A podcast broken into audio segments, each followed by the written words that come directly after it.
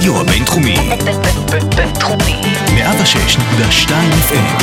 הרדיו הבינתחומי. הרדיו החינוכי של המרכז הבינתחומי. לקום ישראל. 106.2 FM. השחקן השישי עם יובל גופר וסער גל. מדברים על ספורט, פסיכולוגיה ו... ספורט.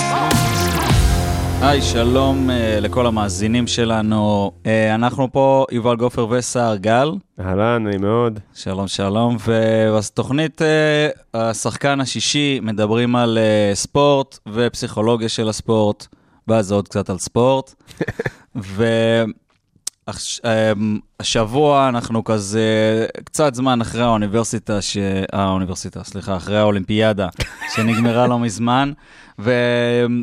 אני חושב, האוניברסיטה, האוניברסיטה, ה- שלי בראש עכשיו עם הרייכמן הזה, אבל האולימפיאדה הזאת, כמובן שהיו בה בתוכה המון המון סיפורים, שבטח שמה שכולנו הכי הרבה נזכור זה אה, לינוי אשרם וארטיום אה, דולגופיאט. אנחנו אבל- בישראל. נכון. אני אומר, בכלליות היו הרבה כן. הרבה מאוד סיפורים, אבל אני חושב, אם הייתי יכול להגיד, אה, הדבר שייחד את האולימפיאדה הזאת מאולימפיאדות אחרות אה, בהיסטוריה, זה כמה הנושא של בריאות הנפש של ספורטאים עלה לכותרות, וכאילו היה חלק ממש אינטגרלי מהדיבור על, ה- על כל האולימפיאדה הזאת. כן. Uh, טוב, אז המקרה ה- באמת המוכר ביותר היה המקרה של סימון ביילס, uh, וזה הפך לנושא שיחה, זה היה כמו אש בשדה קוצים, הנושא הזה ממש. uh, פשוט בער ממה שאני ראיתי ברשתות החברתיות. דגל ושמעתי. שחור. דגל שחור. סתם, אבל הוא באמת uh, מציף איזושהי בעיה מאוד מאוד קשה, שאנחנו גם תכף ניתן דוגמאות, אבל עלתה לא פעם אחת בנושא של uh, בריאות נפשית, uh, מצב הבריאות הנפשית של ספורטאים וספורטאיות בכל הרמות. אנחנו מבינים היום שהעניין הזה הוא לא עניין שולי של כמה ספורטאים או ספורטאיות מרמות uh, נמוכות, או, או שספורטאי מוצלח לא יכול להיות ספורטאי מוצלח אם... Uh, אה, הוא לא חזק מנטלית, ופתאום לפני- אנחנו מבינים ש... כן, אבל לפני, כאילו, לפני שאנחנו צוללים ממש למה זה בריאות נפשית של ספורטאים, אתה חושב שזה פשוט משהו שהוא חדש, שזה קורה עכשיו, או שזה פשוט פעם ראשונה שספורטאים באים ואומרים, היי, הבריאות הנפשית שלי חשובה לי? זהו, אז uh, האמת שהיום במקרה, ביום, היום ממש שאנחנו מקליטים את הפודקאסט, לפני שהגעתי לכאן, uh, ראיתי שאוריאל דסקל ראיין את uh, עידן ורד, היום uh, משחק בהפועל תל אביב, ועידן ורד סיפר לו על, הם דיברו שם על התקף חרדה שהיה לעידן ורד, וממה שאני זוכר, זה אחת הפעמים הראשונות ש... אה, ספורטאי, אה, בטח כדורגלן ישראלי, ישראלי. אה, מדבר על הנושא הזה ומספר שהוא חווה התקף חרדה, והוא גם מספר על האשמה והבושה שהיו סביב העניין. אז זה נורא נורא מעניין. דרך אגב, ישר אחרי שקראתי את זה, שלחתי לו הודעה בלינקדין, הוא עדיין לא ענה לי, אז עידן, אם אתה שומע את זה, אה, בבקשה. תענה לי. עידן ורד, כן. אה, כן, כי זה נורא בער בי, אז ישר אה, אמרתי לו שאני אשמח ליצור איתו קשר, אבל זה לנושא אחר. בכל מקרה, אז אנחנו מבינים שכל עניין הבריאות הנפשית הוא משהו שעולה ועולה, ובהקשר של. המודעות אליו עולה, וגם עידן ורד כתב שם שורה שמאוד אה, תפסה לי את הקשב, והוא אומר שהוא דיבר עם המון כדורגלנים אחרים אה, שהוא מכיר, וכמעט כולם תיארו את המקרה הזה של התקף חרדה. אה, בכתבה הוא גם משווה את זה למסי שהיה בעבר מקיא במשחקים. זאת אומרת, הנושא, אנחנו, זאת אומרת, ההבנה של לחץ קיים בספורט, או אה, קשיים נפשיים, מנטליים, פסיכולוגיים קיימים בספורט, אה, הוא לא תופעה חדשה. אה, מודעים לזה כבר שנים, הפסיכולוגיה של הספורט מתפתחת כבר למעלה מ-100 שנה, אה, אבל עדיין כן יש איזה ש... יותר מתקרת זכוכית אחת לדעתי שצריך לפרוץ בהקשר של כמה זה לגיטימי לספורטאי לבוא ולהגיד, אני חווה משבר נפשי. אז מה, אם אנחנו מנסים להגיד את זה, אוקיי, מה ההבדל בין זה לבין אה, כל מישהו אחר שיהיה לו התקף חרדה? אז והאם זה- הסיכויים בכלל עולים כשאתה ספורטאי או לא, או להפך דווקא, זה, אה, הרבה פעמים זה אנשים דווקא שיש להם כאילו מין רזיליאנס, כאילו מאוד אה, גבוה נכון, ביחס לאוכלוסייה. נכון. אז אה, קודם כל, כן, הס- ה- אה, סממנים, או יותר נכון, אה, גורמי הסטרסורים, גורמי החרדה בקרב ספורטאים הם גבוהים יותר. אתה צריך לבצע, הקריירה שלך והצלחת הקריירה שלך תלויה בביצוע הספורטיבי שלך, וזה תלוי בעוד כל מיני גורמים, כמו היכולת הטכנית והפיזית. אה, ככה שאתה נתון ללחץ יותר גבוה מבן אדם אה, שעובד אה, במשרד ויש לו עבודה יחסית, אה, בוא נגיד, פחות מורכבת. אז בוא ניקח את המקרה, בוא ניקח באמת את צריך- המקרה. ואתה צריך להתחרות גם מקרה- אחרים. כן, נכון, ואתה נמדד כל הזמן מול אנשים כן. אחרים. אבל בוא, בוא ניקח אז נגיד את המקרה של סימון ביילס, שזה מקרה קלאסי, והוא גם, אני חושב, הוא נורא מיוחד, uh, היה פרשנות של, uh, אני לא זוכר שמישהי מספורט 5, ש, אני חושב שזה היה מירי נבו, יכול להיות. שדיברה שאיזה איזה מעניין זה שזה קורה לה עכשיו, כשבעצם את כל ההקרבות שלה, כאילו היא כבר עשתה. כן. כאילו, את כל הילדות שלה היא כבר נתנה, ואת כל השעות אימונים היא עשתה, ואת כל, ה... כל ההקרבות של כל החיים שלה בעצם היא עשתה, ועכשיו זה הזמן, גם סימון בייס זה כל כך מעניין, כי היא בליגה אחרת מכולם. כאילו, אם היא הייתה מתחרה, היא הייתה לוקחת זהב בכל דבר שהייתה מתחרה בו, היא כאילו פשוט מוותרת על הזהב הזה באיזשהו מובן. זהו, אז אה, גם פה יש את השאלה אה, הנצחית לגבי אה, האם הרצון שלנו הוא באמת רצון חופשי. אבל זה שסימון, קודם כל בואו נספר רגע בקצרה את באמת מה קרה שם למי שאנחנו מדברים על סימון ביילס, אבל מי שלא מכיר את המקרה, אז אה, בתחרות ההתעמלות באולימפיאדה יש גם את הקרבות האישיים וגם את הקרב רב התחרותי, שבעצם כל הבנות, אה, בנים ביחד בנבחרות מתחרים אה, על כל המכשירים. אה, סימון ביילס אה, הייתה, היא כמובן אה, אתלטית, מתעמלת בנבחרת ארה"ב, אה, ובקפיצה היא עשתה, אה, אה, המכשיר הראשון היה, אה, היה קפיצה על החמור, אני לא זוכר איך קוראים לזה כן. או לא יודע. כן. אז זה של, אה, זה של התיכון. כן, זה ש... זה... הקפיצה, היא הייתה... סימון ביילס תמיד דיברו עליה שיש לה פוקר פייס, אז היא הייתה נראית נורא לחוצה, אבל אי אפשר היה באמת להבין אם היא באמת לחוצה או שהיא פשוט פוקר פייס כזה, או... אי אפשר היה באמת להבין, אבל הקפיצה שלה הייתה נוראית. אה, ביחס אליה, כן? עכשיו, גם כל שלבי המוקדמות וכל השלבים המוקדמים יותר, סימון ביילס עשה, עשתה תרגילים עם טעויות די משמעותיות, אבל קיבלה ניקוד גבוה כי היא כל כך מוכשרת שהיא פשוט עשתה תרגילים, יש גם ניקוד על uh, מורכבות התרגיל. אז היא עדיין קיבלה ציונים גבוהים. ישר אחרי הקפיצה הזאת שהיא עשתה uh, בגמר, uh, היא פשוט, אני ראיתי את זה, זאת אומרת, ראיתי את התחרות, היא פשוט קמה והלכה, היא זרקה, אמרה משהו למאמן שלה, אני אפילו לא זוכר, כאילו, זה היה מין לא, לא מובן לגמרי, פשוט ראית אותה מתלבשת ויורדת לחדר ההלבשה. אה, ו- והיה ניכר שאין לה שום פציעה פיזית. אה, זהו, נריץ את הסיפור הזה קדימה, אה, התחילו לעלות, לצוף תוך כדי השידור גם שמועות לגבי העניין הזה, שבאמת היא חווה איזשהו משבר נפשי, פסיכולוגי, מנטלי, אפשר לשים, לתת לזה כמה שמות. אה, וגם אחרי זה, בהודעה רשמית ש- אה, שאיגוד האתלטיקה האמריקאי הוציא, זה שסימון ביילס פרשה בגלל שהיא צריכה לטפל בעניינים נפשיים אישיים שלה.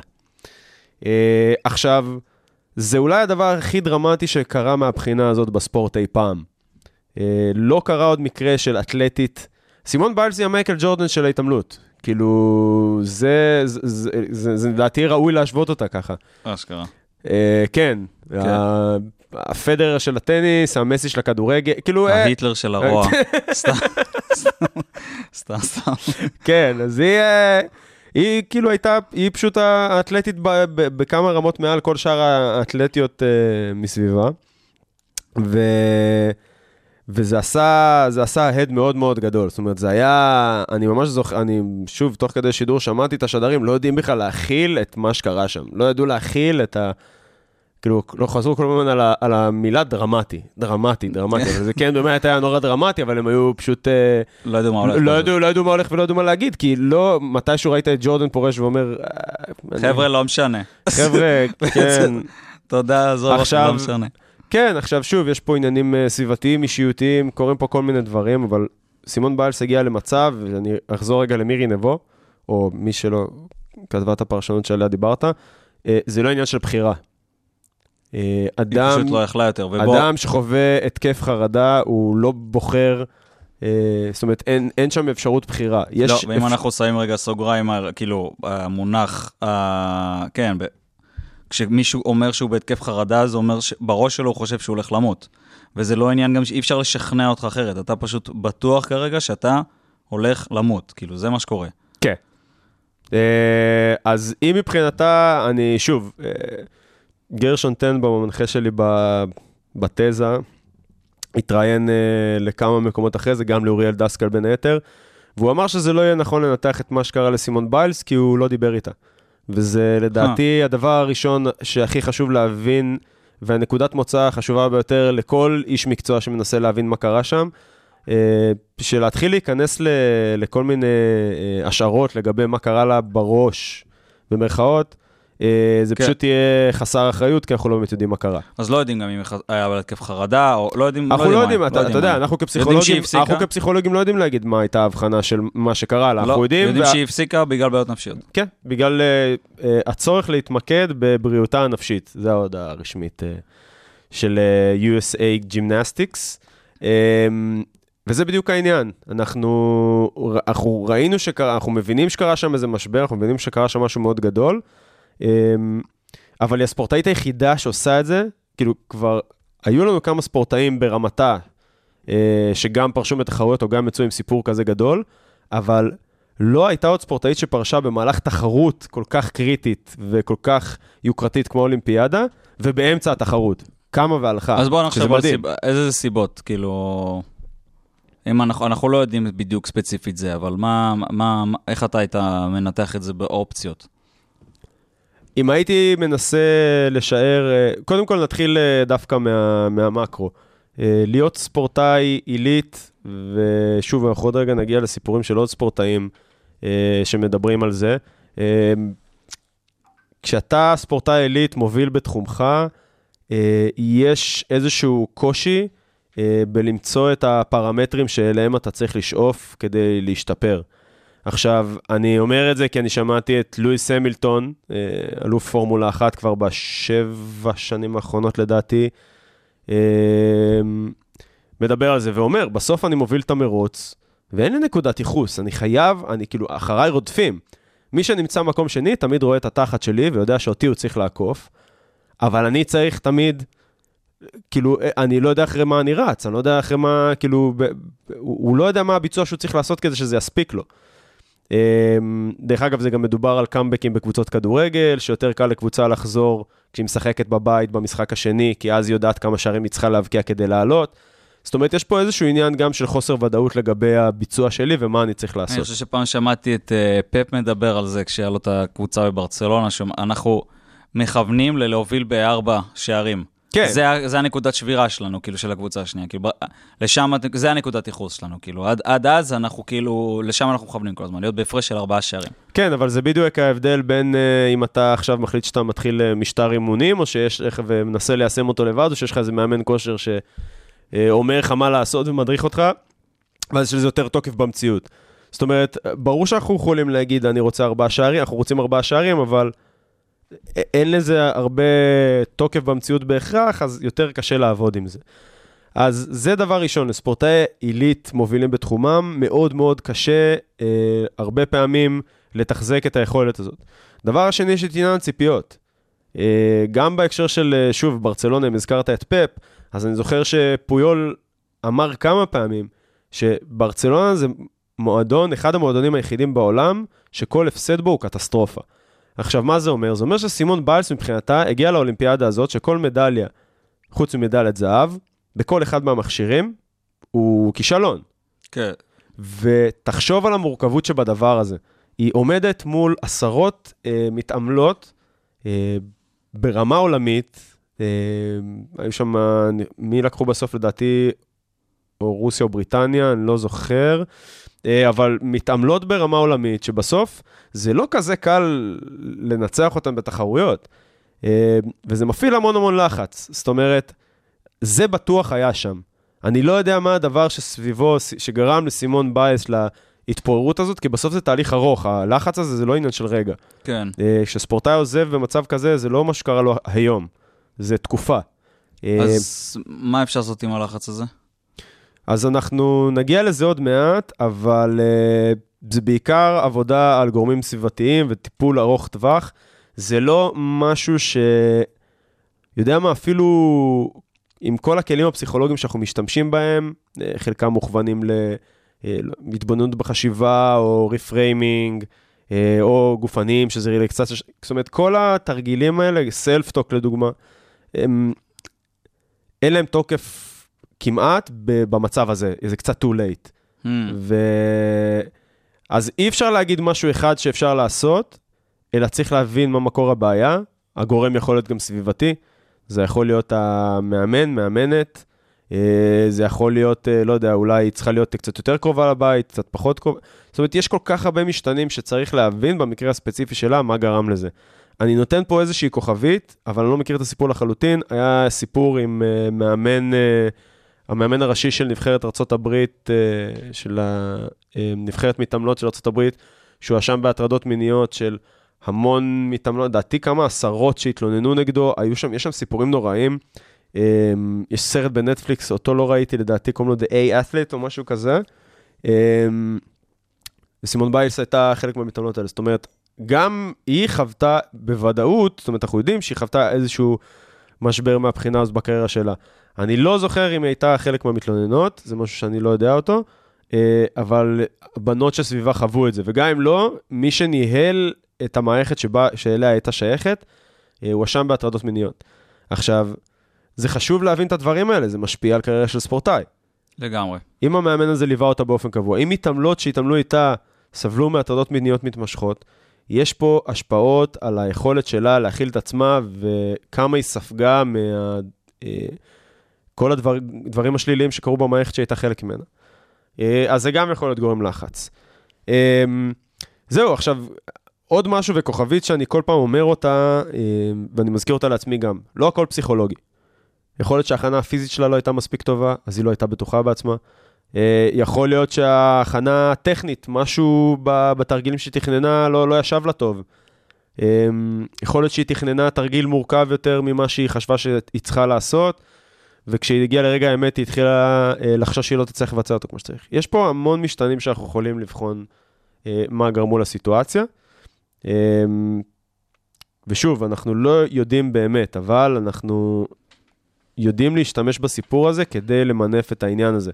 אם סימון ביילס אומרת עד כאן ופורשת בגלל הצורך לטפל בבריאות הנפשית שלה, אנחנו מבינים שיש פה בעיה שהיא כנראה גם אה, נחלתם של, נחלתם של אה, אה, ספורטאים, ספורטאיות ברמות כן, נמוכות יותר. כן, אני חושב שזה גם משהו שנראה לי מאוד אה, מאפיין את הדור שלנו ומטה, כאילו, אנשים מדורות יותר קודמים, אתה יודע, מסתכלים ואומרים, שתעלה, כאילו, שתרקוד, לא יודע, כאילו, שזה, אתה יודע שמצד אחד אני אומר לעצמי, אוקיי, באה פה מישהי ואומרת, הבריאות הנפשית שלי לפני, החיים שלי לפני, הקריירה, כאילו, ה-well-being שלי, כאילו, מה שאתה יודע, שעכשיו מלא חברות, זה, כאילו, שמים את הדבר הזה בתור מטרה פתאום, שזה, שזה משהו די חדש, של הרבה אנשים מפעם, אני חושב, לא, כאילו, לא, קשה להבין ש, שזה מבחינה המטרה.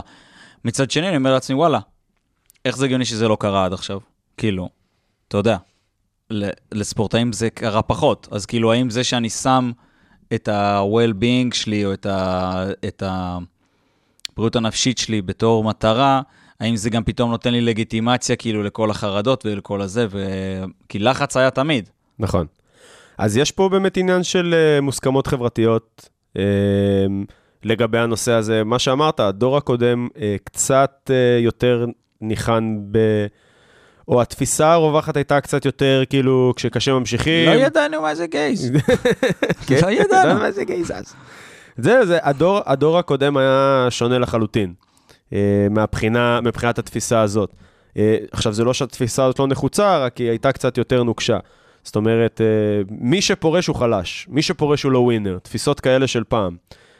עד היום ספורטאים מדברים על זה. כל ספורטאי, כל אחד מהסיפורים, גם עידן ורד, מה שהזכרתי מקודם, גם סימון ביילס, אה, מייקל פלפס, כל אחד מהספורטאים שגם נדבר עליהם עוד רגע, אה, ציין את עניין הבושה בלהודות בקושי הנפשי. אז בואו בוא נדבר עליהם עכשיו, יש לנו... יאללה. אני כבר עומד, אה, אני כבר מת לספר. פלפס, יאללה, תספר.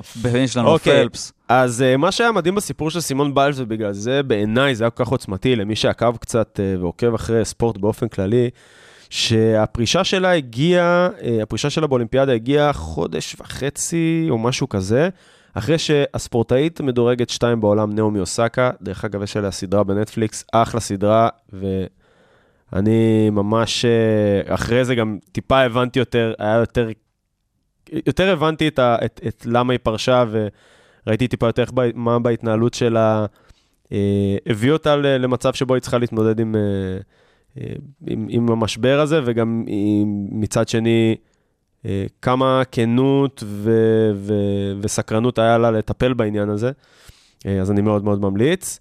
אה, אבל ב-31 לחמישי אה, 2021, נעמי אוסקה הודיעה שהיא פורשת מהרולאן גארוס, טורניר גרנד סלאם ב- בצרפת. עכשיו, מה שהיה מעניין פה זה שזה לא היה כמו סימון ביילס, שישר הכל היה ברור לכולם מה קרה. אה, נעמי אוסקה אמרה שהיא לא מוכנה להגיע, אז טניסאים בטורניר בטורנירים האלה מחויבים להגיע למסיבות עיתונאים ולהשתתף בהם. אם לא, הם חוטפים קנס.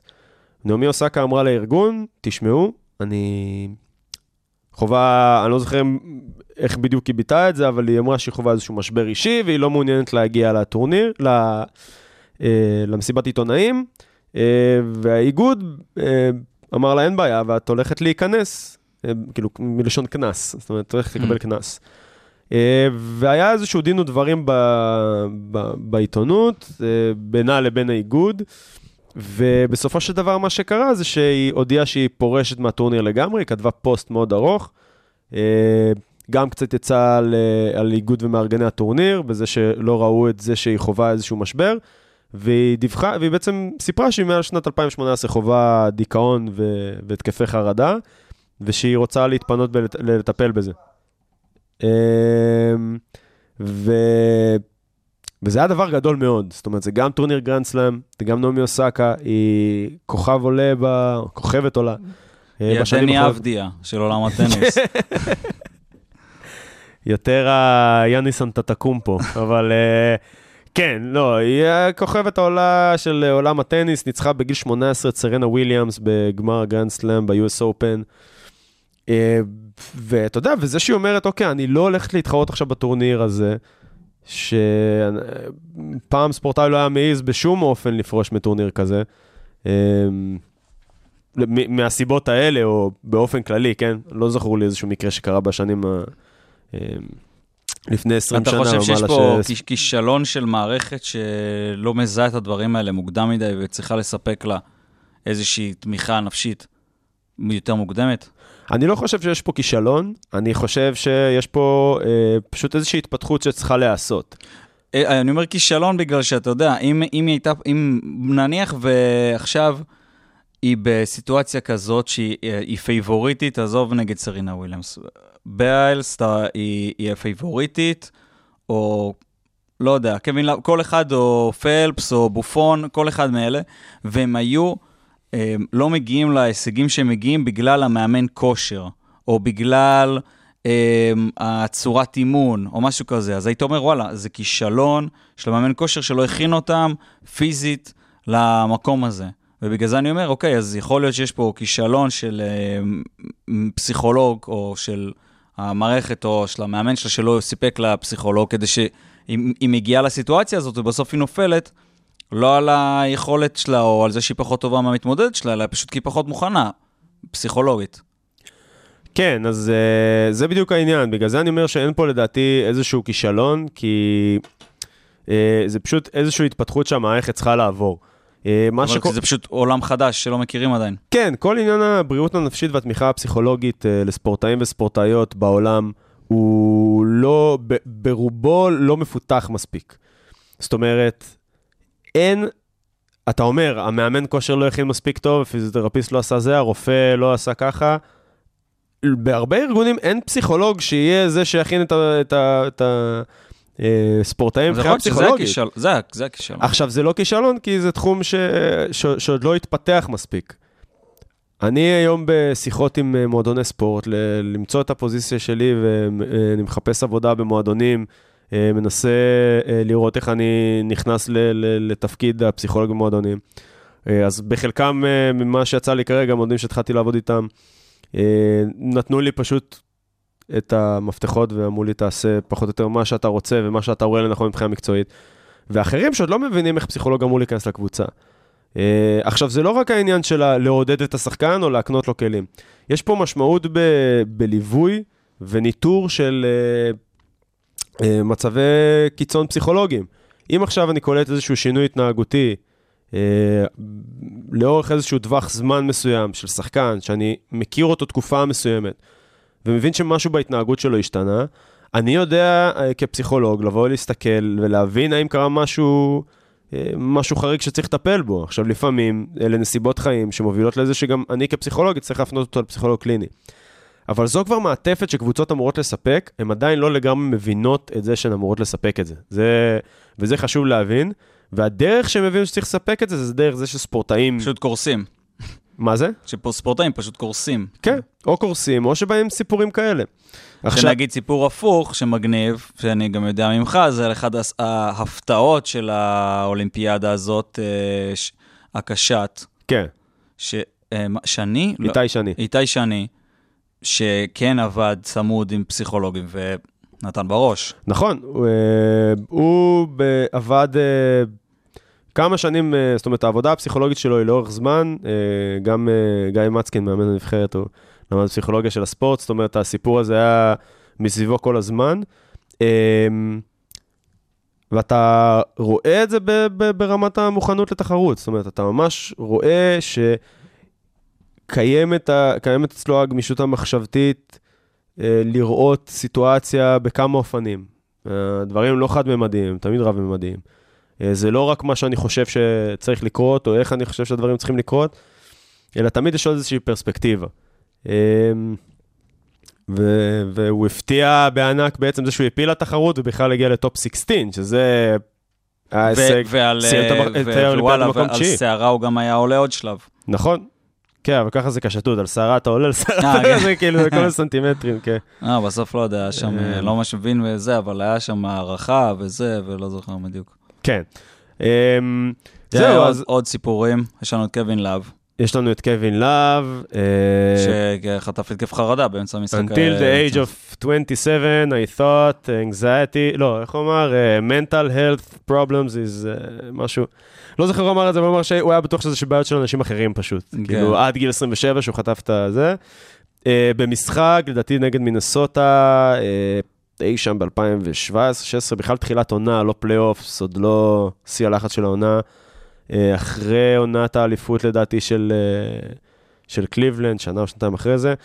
אה, קווין לאב פשוט באמצע המשחק הרגיש שהוא לא יכול לנשום יותר, והוא מספר שהוא לא הבין למה זה, כי הוא היה בכושר טוב, והיה אמצע המשחק או משהו. הוא פשוט הרגיש שהוא מראה הולך- גם- והוא הרגיש חוץ- שהוא הולך למות. חוץ מזה שזה מראה על הלחץ, זה מראה על רמת החוסר מודעות, כאילו שאתה אתה לא מבין מה קורה לך הוא בכלל. מספר שפינו אותו לבית חולים עם חשש להתקף לב או דום לב, זאת אומרת, חשבו שיש לו איזשהו אירוע גופני, ואז הרופא אמר לו שהכל בסדר איתו, בסך הכל יש לו התקף חרדה. אמ, וקווין לאב, אני ממליץ מאוד אה, לקרוא, למי שמתעניין, לקרוא גם את הפוסט שהוא כתב על זה אחרי זה, או כתבה, לא יודע. וגם דמר דה. רוזן אחרי זה, אחרי שהוא יצא, אז גם אמר כן. שהיה לו. אה, זהו, אבל קווין לאב מספר שם את כל התהליך, שהוא רק עד התקף החרדה, לא הבין בכלל שקורים לו דברים... לא ידענו. לא ידענו מה זה. כן, הוא לא, פשוט לא, לא היה לו מושג. טוב, אז אה, חברים, אנחנו, כאילו, ממה שאני מבין, בעצם פשוט ספורטאים הם, אתה יודע, הם... אה, כל התנאים הסביבתיים כאילו יגרמו לזה שהם בקבוצת סיכון הרבה יותר גבוהה. אני לא יודע אם יש איזה סטטיסטיקות, אבל נגיד אם יש בעיות נפשיות לספורטאים יותר כן, גבוה מלאוכלוסייה. אה, יש, אה, יש כמה מחקרים. אה, קודם כל זה מטורף, כי כאילו לפני הסיפור, שהסיפור הזה של סימון ביילס ונעמי אוסקה קרה עכשיו, אני אה, חלק מ... יש ארגון AASP, Association of Applied Sports Psychology. ואני חבר. ואני חבר בארגון הזה, ואני תפקיד מקבל... בהייטק. כן, זה נשמע מאוד מגניב, בפועל הם פשוט שולחים לי מאמרים. יש להם כל מיני אירועים, עוד לא יצא לי ללכת אליהם.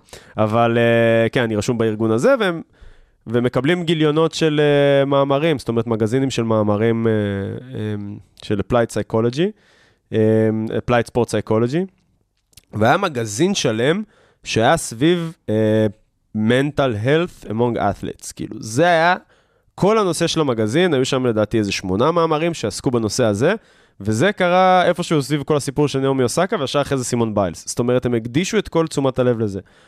Uh, מעבר לזה, מבחינת סטטיסטיקות, אז uh, גם, uh, אני אתן פה דוגמה לאיזושהי שורה סטטיסטית uh, uh, בנושא הזה, אז uh, מתוך 465 ספורטאי קולג' שהשתתפו במחקר, uh, באיזושהי אוניברסיטה במרכז אמריקה, אני לא זוכר בדיוק, במרכז ארה"ב, אני לא זוכר איפה, אבל 23.7% מהספורטאים סבלו מסממני דיכאון ברמה בינונית, ו-6.3% סבלו מסממני, דיכאון אה, ברמה בינונית קשה.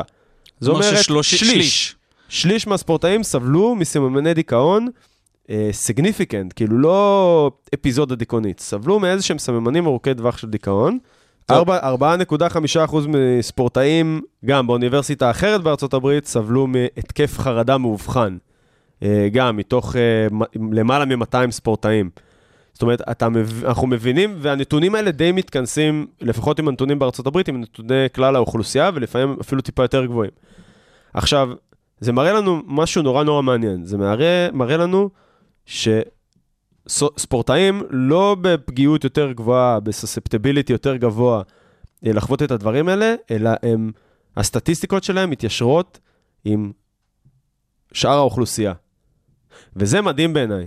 זאת אומרת, זה, זה, זה מראה שלמרות התפיסה שלנו של הספורטאים, יש את הכלים להתמודד, וכמו שאמרת בהתחלה, יש להם רזיליאנס והכול, בסוף הנתונים הסטטיסטיים של ה- ההפרעות, או נראה לי, הפגיעות, או ה- אתה אומר כל הסממנים של הפרעות נפשיות. הם צריכים אז טיפול כמו שכל אחד אחר צריך טיפול, שאם אה, קורה משהו, נכון.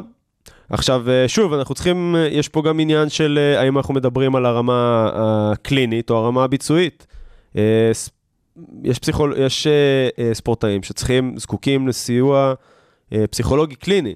זאת אומרת, מעבר לפסיכולוגיה של הספורט, כי הפסיכולוגיה של הספורט יודעת להכיל את זה במנעד מאוד רחב של, או בטווח מאוד רחב של התערבויות ו, ופעולות. אבל בסוף יש הפרעות, כמו נגיד אה, הפרעות דימוי גוף, שמאוד נפוצות בקרב ספורטאים.